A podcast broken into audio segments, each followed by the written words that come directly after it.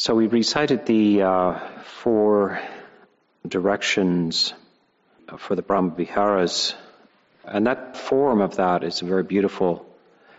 It might remind you, there's four tetrads in there, four Brahma-Viharas: loving-kindness, compassion, sympathetic joy, and equanimity, and each one are radiated in uh, four directions. So that might remind you of a form that the Buddha uses. The Anapanasati Sutta, the mindfulness of breathing, is also four tetrads. It's a nice organizational structure for the mind, isn't it? It just seems so easy to remember four of this, four of that, and there's four of them.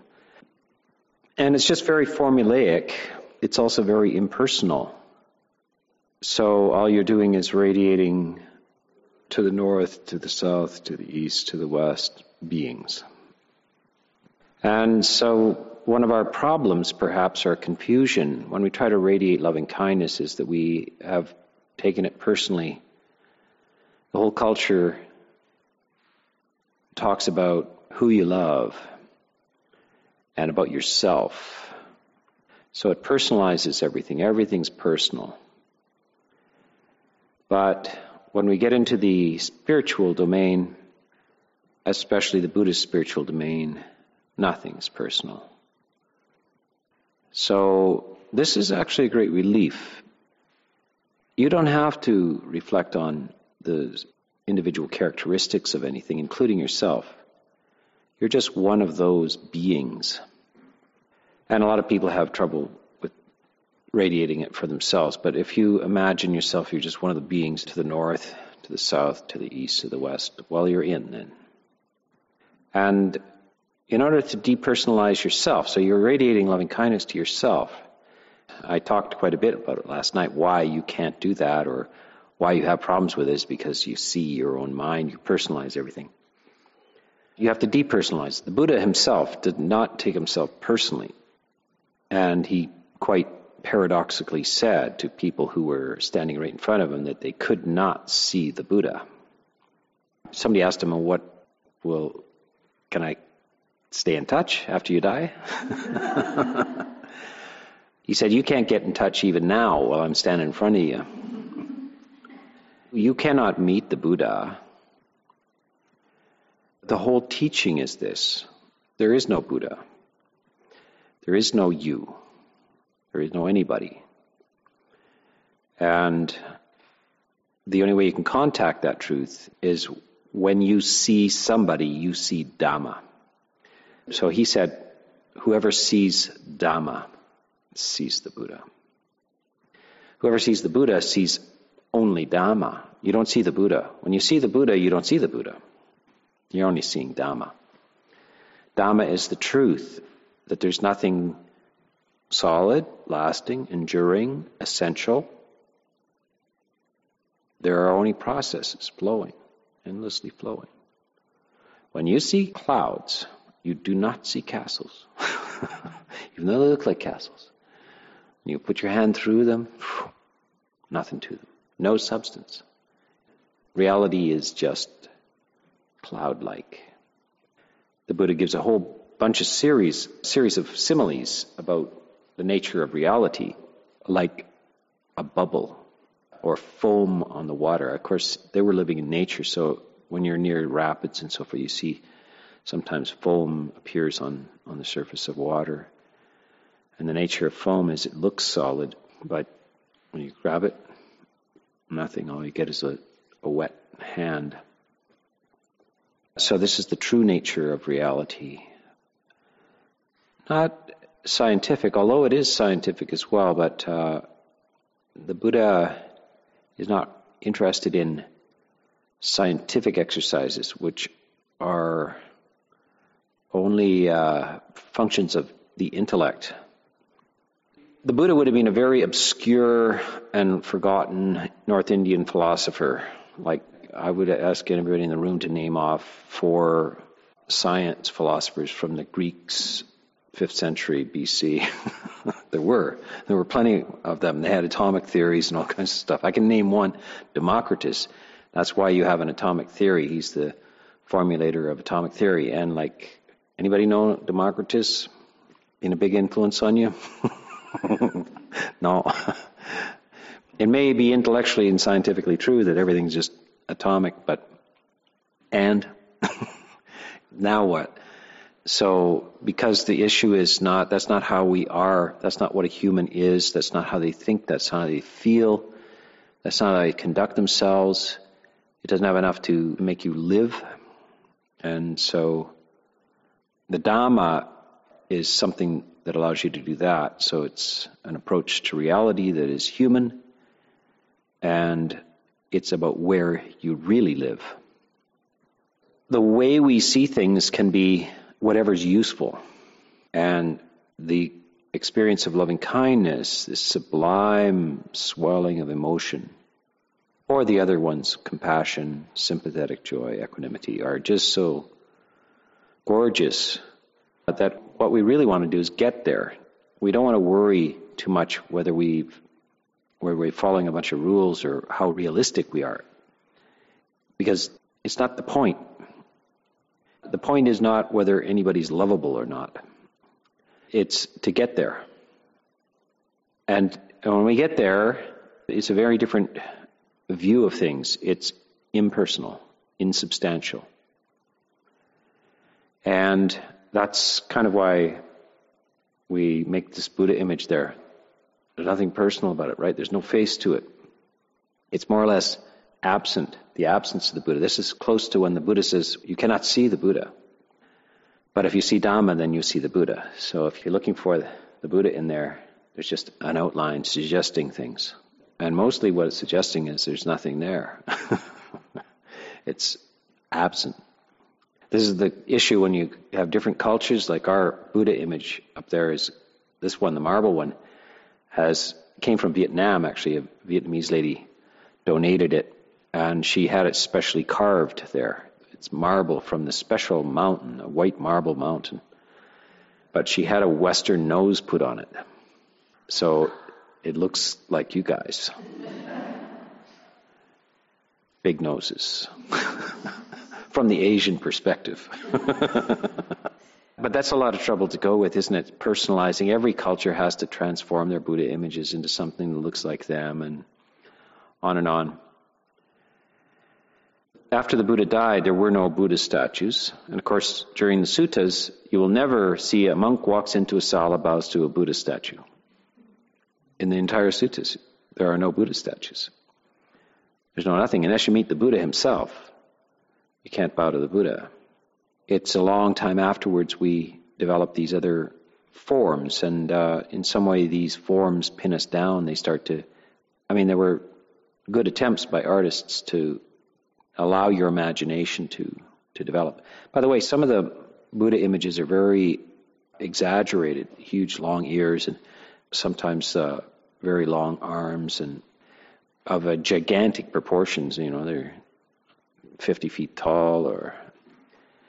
We were, in fact, uh, Kusala is working on some, we're going to do some footprints here, footprints of the Buddha. So we're talking about them, and I told her, by the way, they can be twelve feet long, you know. We left big footprints. Footprints are much closer to the time, so much closer to the essence of what the Buddha is saying. Or an empty seat, and that, that's another, what was left. During the lifetime of the Buddha, they, they put out a seat in case he visited, because he'd sometimes drop in, in at an unexpected time, just wandering around. So they started to put a seat out in case he dropped in. And then as the monasteries grew, he couldn't cover all the monasteries by any means, so mostly that seat might have been unoccupied for twenty years, thirty years, forty years. After he died, they kept the seat. So that was the first legacy, the remembrance. And it's so close to the way the Buddha talked. It's just an empty seat. And then some places he went, you know, he left a footprint in the mud or whatever, and they, they made a cast of it, and they kept the footprints around, just some aspect of them. And, of course, a few remnants from the funeral where there's just a few hairs or a few little debris from the body. That's all. And those are more depersonalized in some ways. It just, just allows you to project You know that experience of having read a book that you really loved, and then the movie comes out, and you go see the movie, and it's never as good as the book. You know, so why is that? Because you, you, the characters are not who you saw in the book. And if you try to explain that to a kid, the characters you saw, wait a sec, there are no pictures in that book. How did you see anybody from all those little black squiggles? Well, that's the way the mind works, isn't it? And it's closer to reality. Sometimes it's more real than than real. Maybe the movie is boring because it's too real, you know. There's a huge level of the mind functions differently than the literal. It's not literal. It's abstract. It's about feeling. It's how it feels. You're really invited in these things not to follow a kind of strict technique or method for this, but to feel the spaciousness of the opportunity to just find your way to this emotion. That's all that matters. It doesn't matter how you get there. He's giving you hints about how to get there by just saying, towards the north. Open your heart to the north. Open your heart to the south. Open your heart to the east. Open your heart to the west. Purely, what's in the north? Beings. Not any particular beings, just beings. So it might be so important to kind of get away from the individuality and the personal to get this feeling. It's a vast and open and doesn't require concrete beings. One of the images I use is uh, imagining you're in a kind of a theater with curtain. Well, when you go to a theater, the curtain is closed and then there's something going to be revealed behind that curtain. So imagine that you hear all kinds of voices and sounds back there behind the curtain. You know there's humans, maybe there's some sounds of cats or dogs or whatever, something back there. You know that beings are back there, but you can't see them. And so you don't know who's back there. So that's close to this radiation of loving kindness. All you know is there's beings back there. And you know how beings are. The Buddha explains to you a few things that are in common with all beings. One is that they suffer. If you're conscious at all, you will have problems. And if you're not conscious at all, you're not a being. You're a rock or a stone, a log of wood. The Buddhist funeral rite says, this body lies on the ground like a log of wood. Consciousness has departed. Not conscious. No problem. That body has no problem. It's no consciousness.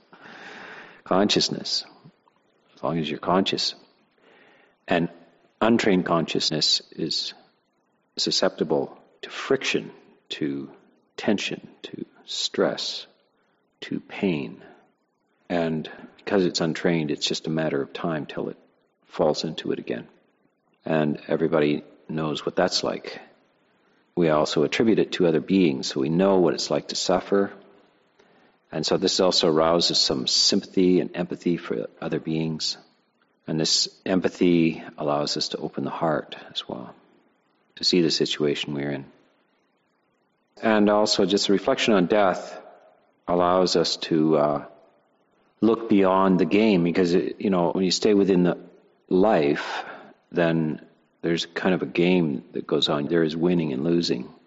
But a game ends, and then there's no winning and losing. And when you stop with the winning and losing, there's more space around that. So when you're reflecting, loving kindness and death go together nicely. Our enemies will die. Our loved ones will die. And strangers will die. We'll all die.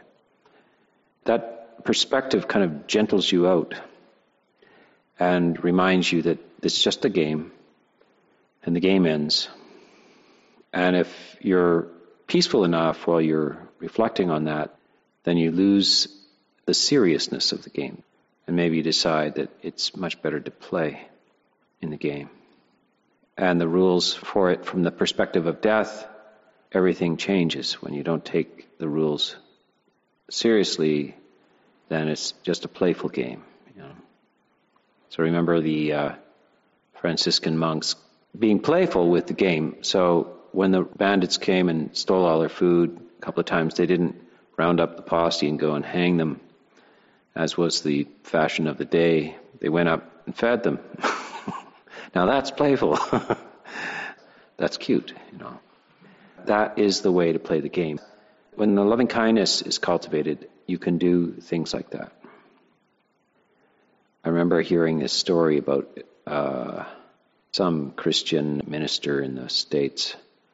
He was six foot eight, very imposing gentleman, and very, very determined to spread the gospel, et cetera. But he was a real Christian. And uh, somebody was said that until you got on his bad side, you never knew what it was like to be loved. And I thought, that's cool. I, You can imagine getting on the bad side of somebody six foot eight and expecting the normal like response to it. And him having understood that isn't the instructions. Love thine enemy. So you never knew what it was to be loved until you got on his wrong side. And that's a nice little thing to remember. Anybody get on your wrong side? See if you can pull it off. See if you can say, this is a really good opportunity for loving kindness when they get on my wrong side. You're playing a different game now. It's that, come on, no, don't get serious. Just because you get on somebody's wrong side or somebody gets on your wrong side, you get all serious on me. Loving kindness is never serious. It never gets grim. It never plays that game. Never. It has lightness to it. That's why, in some ways, humor is a kind of a hint of loving kindness. When you're with your friends and you love your friends, you laugh because there's no threat and there's no tension and there's a certain amount of loving kindness there, and laughter is close to that. All of these things are clues and strategies and games. They're creative and they're artistic games that you play. Look, the whole Buddhist world is one of the most prolific inventors of beautiful buildings and beautiful paintings and beautiful sculpture. And it's just a continuous work of art dedicated to making you less serious so that you don't worry about dying and stuff like that. You don't take it seriously. And you don't take yourself seriously, because that's, to be serious is to have a self. If you have no self, how can you be serious? The Buddha is never serious. He's not laughing like a fool all the time. In fact, it's one of the rules for monks, don't go laughing in the village. Don't go laughing loudly in the village. And also, you're not supposed to tickle each other in the water. You're not supposed to tickle each other, and you're not supposed to splash laughingly in the water. Which is, I mean, why would monks be splashing laughingly in the water? Well, it's it, because you can start to get pretty lighthearted in the robes. I lived in a monastery on a lake one time in Thailand, and we had to take a canoe and boats across to on our arms round every day. So we were always around the lake, and we went swimming in the lake as well. The Thais were not... Many of them don't know how to swim.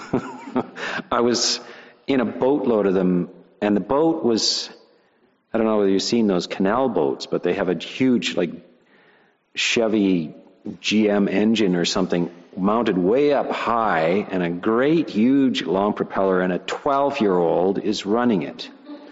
There's no, there's no, all of the belts are whirling at furious, don't put your hands in there because it's, there's no protection to it. It's thundering and taking you across the lake in this very dubious canal boat, which is not supposed to be on open water. And you, me, the only one that can swim, and fifteen Thai monks.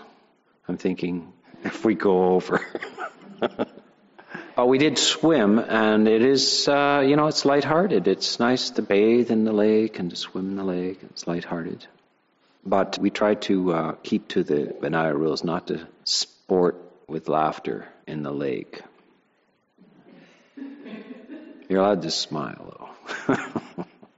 It's nice. It's what a strange and beautiful thing. These guys living off in the woods, apparently doing nothing all day long, except getting into a high-hazard boat every day.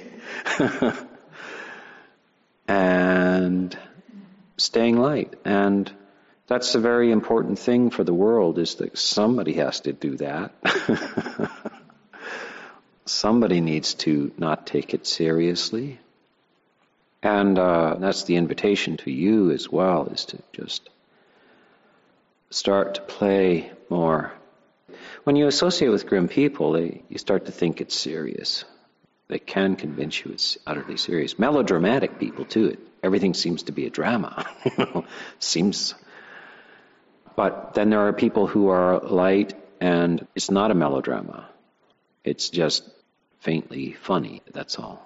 So you have to associate with that and to find some help. So that's the first blessing in life, is not to associate with the serious. No, actually, it's not to associate with the foolish, which is almost identical to the serious. To associate with the lighthearted or the wise. Both buoyancy of body and lightness of mind, and these are part of every expression of ordinary, like, English, because that's the way it feels. The heart is light. The mind is full of light. We even have the same word, like light and light. This is something that you have to establish even before any kind of meditation. Meditation is not serious. And when you sit down to jhana yourself, you sit down at ready to receive a laser through your forehead, you know. It's like, I shall be one-pointed. No, it just isn't that way. You're just focusing the binoculars. You're looking out at the stars. And you're focusing the binoculars, looking at the moon. Open mouth, just staring at the moon through the binoculars. Binoculars are just amplifications, right? And meditation is simply the attempt to focus your mind, but not like a laser that will burn through a sheet of metal. Like a pair of binoculars, to focus like that. So you don't have to strain your eyes anymore. Your mind is lucid and clear. It's not fuzzy and strained and tense. So that's the idea. The emotional center is energized because it's not burdened. So you've taken off the heavy jackets, the clumping winter boots and all of that stuff, because you're at the dance. You know, it's a sock hop. You finish so much. The clunky boots are off and everything, and it just feels good to skate around a little bit on your socks, you know. And this is the description of the body. The body is light. These are the two primary jhana factors. The first thing that distinguishes you, the beginning of supernormal experience, is you're happy and you are experiencing pleasure. This is supernormal. The only reason why it's different than when you're at a movie or something like that, which is also, you can be happy and at ease at, at a movie, but that's based on outer things. And the Buddha is just saying, darn, you know, that it's so hard to keep up that kind of happiness, lightness stuff out there by sights and sounds and various things. It's just hard to keep it up. So it's really nice that the mind can do it from an inner source. If you can find that, the dangers which are inseparable from sensory experience, the danger of sensory experience is it's treacherous and you can lose it. And then you fall into a sense of despair and depression, because what little food you get from the world can be taken away from you by all kinds of ways. It's dangerous, treacherous, hard to maintain happiness in the world through the senses. And so if you could find a way out of that, find some inner resource. The Buddha talks, he gives a simile about, he's talking to a fellow, he says, now, there are two kinds of fires, and there, one of them is made with wood. You burn wood and make a fire. What if I could show you how to make a fire without any wood? Or which would be the better fire? And so the man says, the one without the wood, that's a neat trick. And he says, so there's two kinds of fires. This is the one with the wood is the fires of the sensory experience of the outside world. One without the wood is the fire of the mind well composed, as in samadhi. They're both fires, but one has a different fuel and is a superior. You don't need the coarse fuel of wood. It's just radiantly warm and sustained. We're not trying to deprive you of happiness, and this is quite often misunderstood even by Buddhists. The Buddha renounces the path of pain. He did give it a good shot, and most of the people practicing in India at the time were convinced that the way to escape the dangers of dependency on the sensory world was to burn it out by pain. You would get there to a kind of a higher detached state through pain. And the Buddha gave it a good shot, and he realized, you know, this just doesn't lead to any exalted pleasure. This just leads to more pain. This pain leads to pain, leads to pain. So he gave it up, and he remembered at that time being a child in ease under the rose apple tree and experiencing a kind of joy which didn't come from the uh, outside world. At that moment, so the story goes, at that moment, he realizes this is the path. But notice, what is the path? He just experienced the first jhana as a child. He remembers that, and he concludes, this is the path. It's the path of happiness. This is blameless. This will never lead to something negative. This happiness is not to be feared. This is a good happiness, a pleasure not to be feared, a superior pleasure not to be feared. I will follow this. So he follows that to enlightenment. He follows it through the eighth factor of the path, samadhi, is the proximate cause for his enlightenment. It's all pleasure. From that time on, he finds the jhanas. It's pleasurable, not to be feared. No concern about attachment to it or anything like that. That is not something you want to worry about. It's a pleasure. You cannot have it and not have a pleasure. It is pleasurable. This is why it's a unique path that nobody had discovered before. It's the path of pleasure, but not worldly pleasure. It's the path of a superior. He's discovered a superior form of energy. He's like nuclear. No, he's like solar. Yeah, like us, solar. So this is a source of boundless energy and pleasurable. And the Buddha says, please stop with the pain. I know that it's going to be tricky if you can't If you recognize that there's a problem with depending on worldly sensory experiences for happiness, the problem is, if you give it up, what's the alternative? So he says, yeah, there is that. But if you can find another source, not only will you give up the worldly stuff, but it will fall away by itself, because this one is superior. There's a few things to tinker with. He has a conversation with a man who is a layperson, is married, has kids, and lives the household life, but he's attained the second stage of enlightenment. It's called Sakadagami. That's not his name. Sakadagami is one who has attained the second stage of enlightenment. But this guy comes to the Buddha, and he says, you know, you know, of course, I've attained the Sakadagami, and I've seen the Dhamma, but still, from time to time, I experience lust and anger. What can I do about that? And the Buddha says, well, one thing is you're living the household life, so it's harder. So this guy's second stage of enlightenment, and still, from time to time, he has lapses, he forgets, and he he gets involved in sensory pleasures, and a little bit of anger comes up, and so forth. And the Buddha says, well, because you do not have enough access to alternative forms of pleasure, you drift back into it. So he's got realization. He has vipassanad. He has seen something. Enough to allow him at the second stage of enlightenment. But he still is experiencing the hindrances from time to time. What's the way out of that? The Buddha says the way out of that is you have to cultivate, if you can, in your life, you have to cultivate an alternative form of pleasure, and that is samadhi. And then you will not fall into that, and you will accelerate your progress, and you will come to the third stage of enlightenment.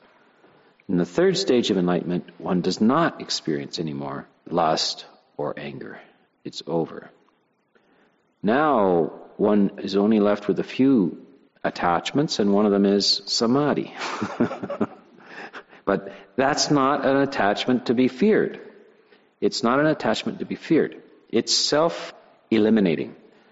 Its tendency is to go farther and farther and farther in the direction of the path and towards nibbana. That's its nature. It leads onwards. So that's why it's not to be feared. So this cultivation of the pleasure of loving kindness, the pleasures of compassion and so forth, these are valid and core expressions of the Eightfold Path. And if you can ignite them, then you get this other fire. And then the requirement of the external pleasures tends to fall away by itself. You have this kind of inner, inner generator of what you need. And humans need happiness. You can only endure so long without happiness, without pleasure, without joy. So this is a kind of a facsimile of enlightenment, of nibbana. Nibbana is composed of this as well. The jhanas are temporary enlightenment, the temporary facsimile of enlightenment. The Buddha himself says this. So it's endlessly encouraged. The suttas are full of endless encouragement by the Buddha to develop loving kindness, and that it's, you cannot do it and not enjoy it. It's joy itself. And he says, quit getting all personal on me. Never mind who you are, who they are, what they are, whatever. It's about the joy. It's about the pleasure of it, because that leads in the right direction. These are just helpful hints to how to cultivate this loving kindness. It's not personal, but it's very pleasurable. And it's not serious. It's playful.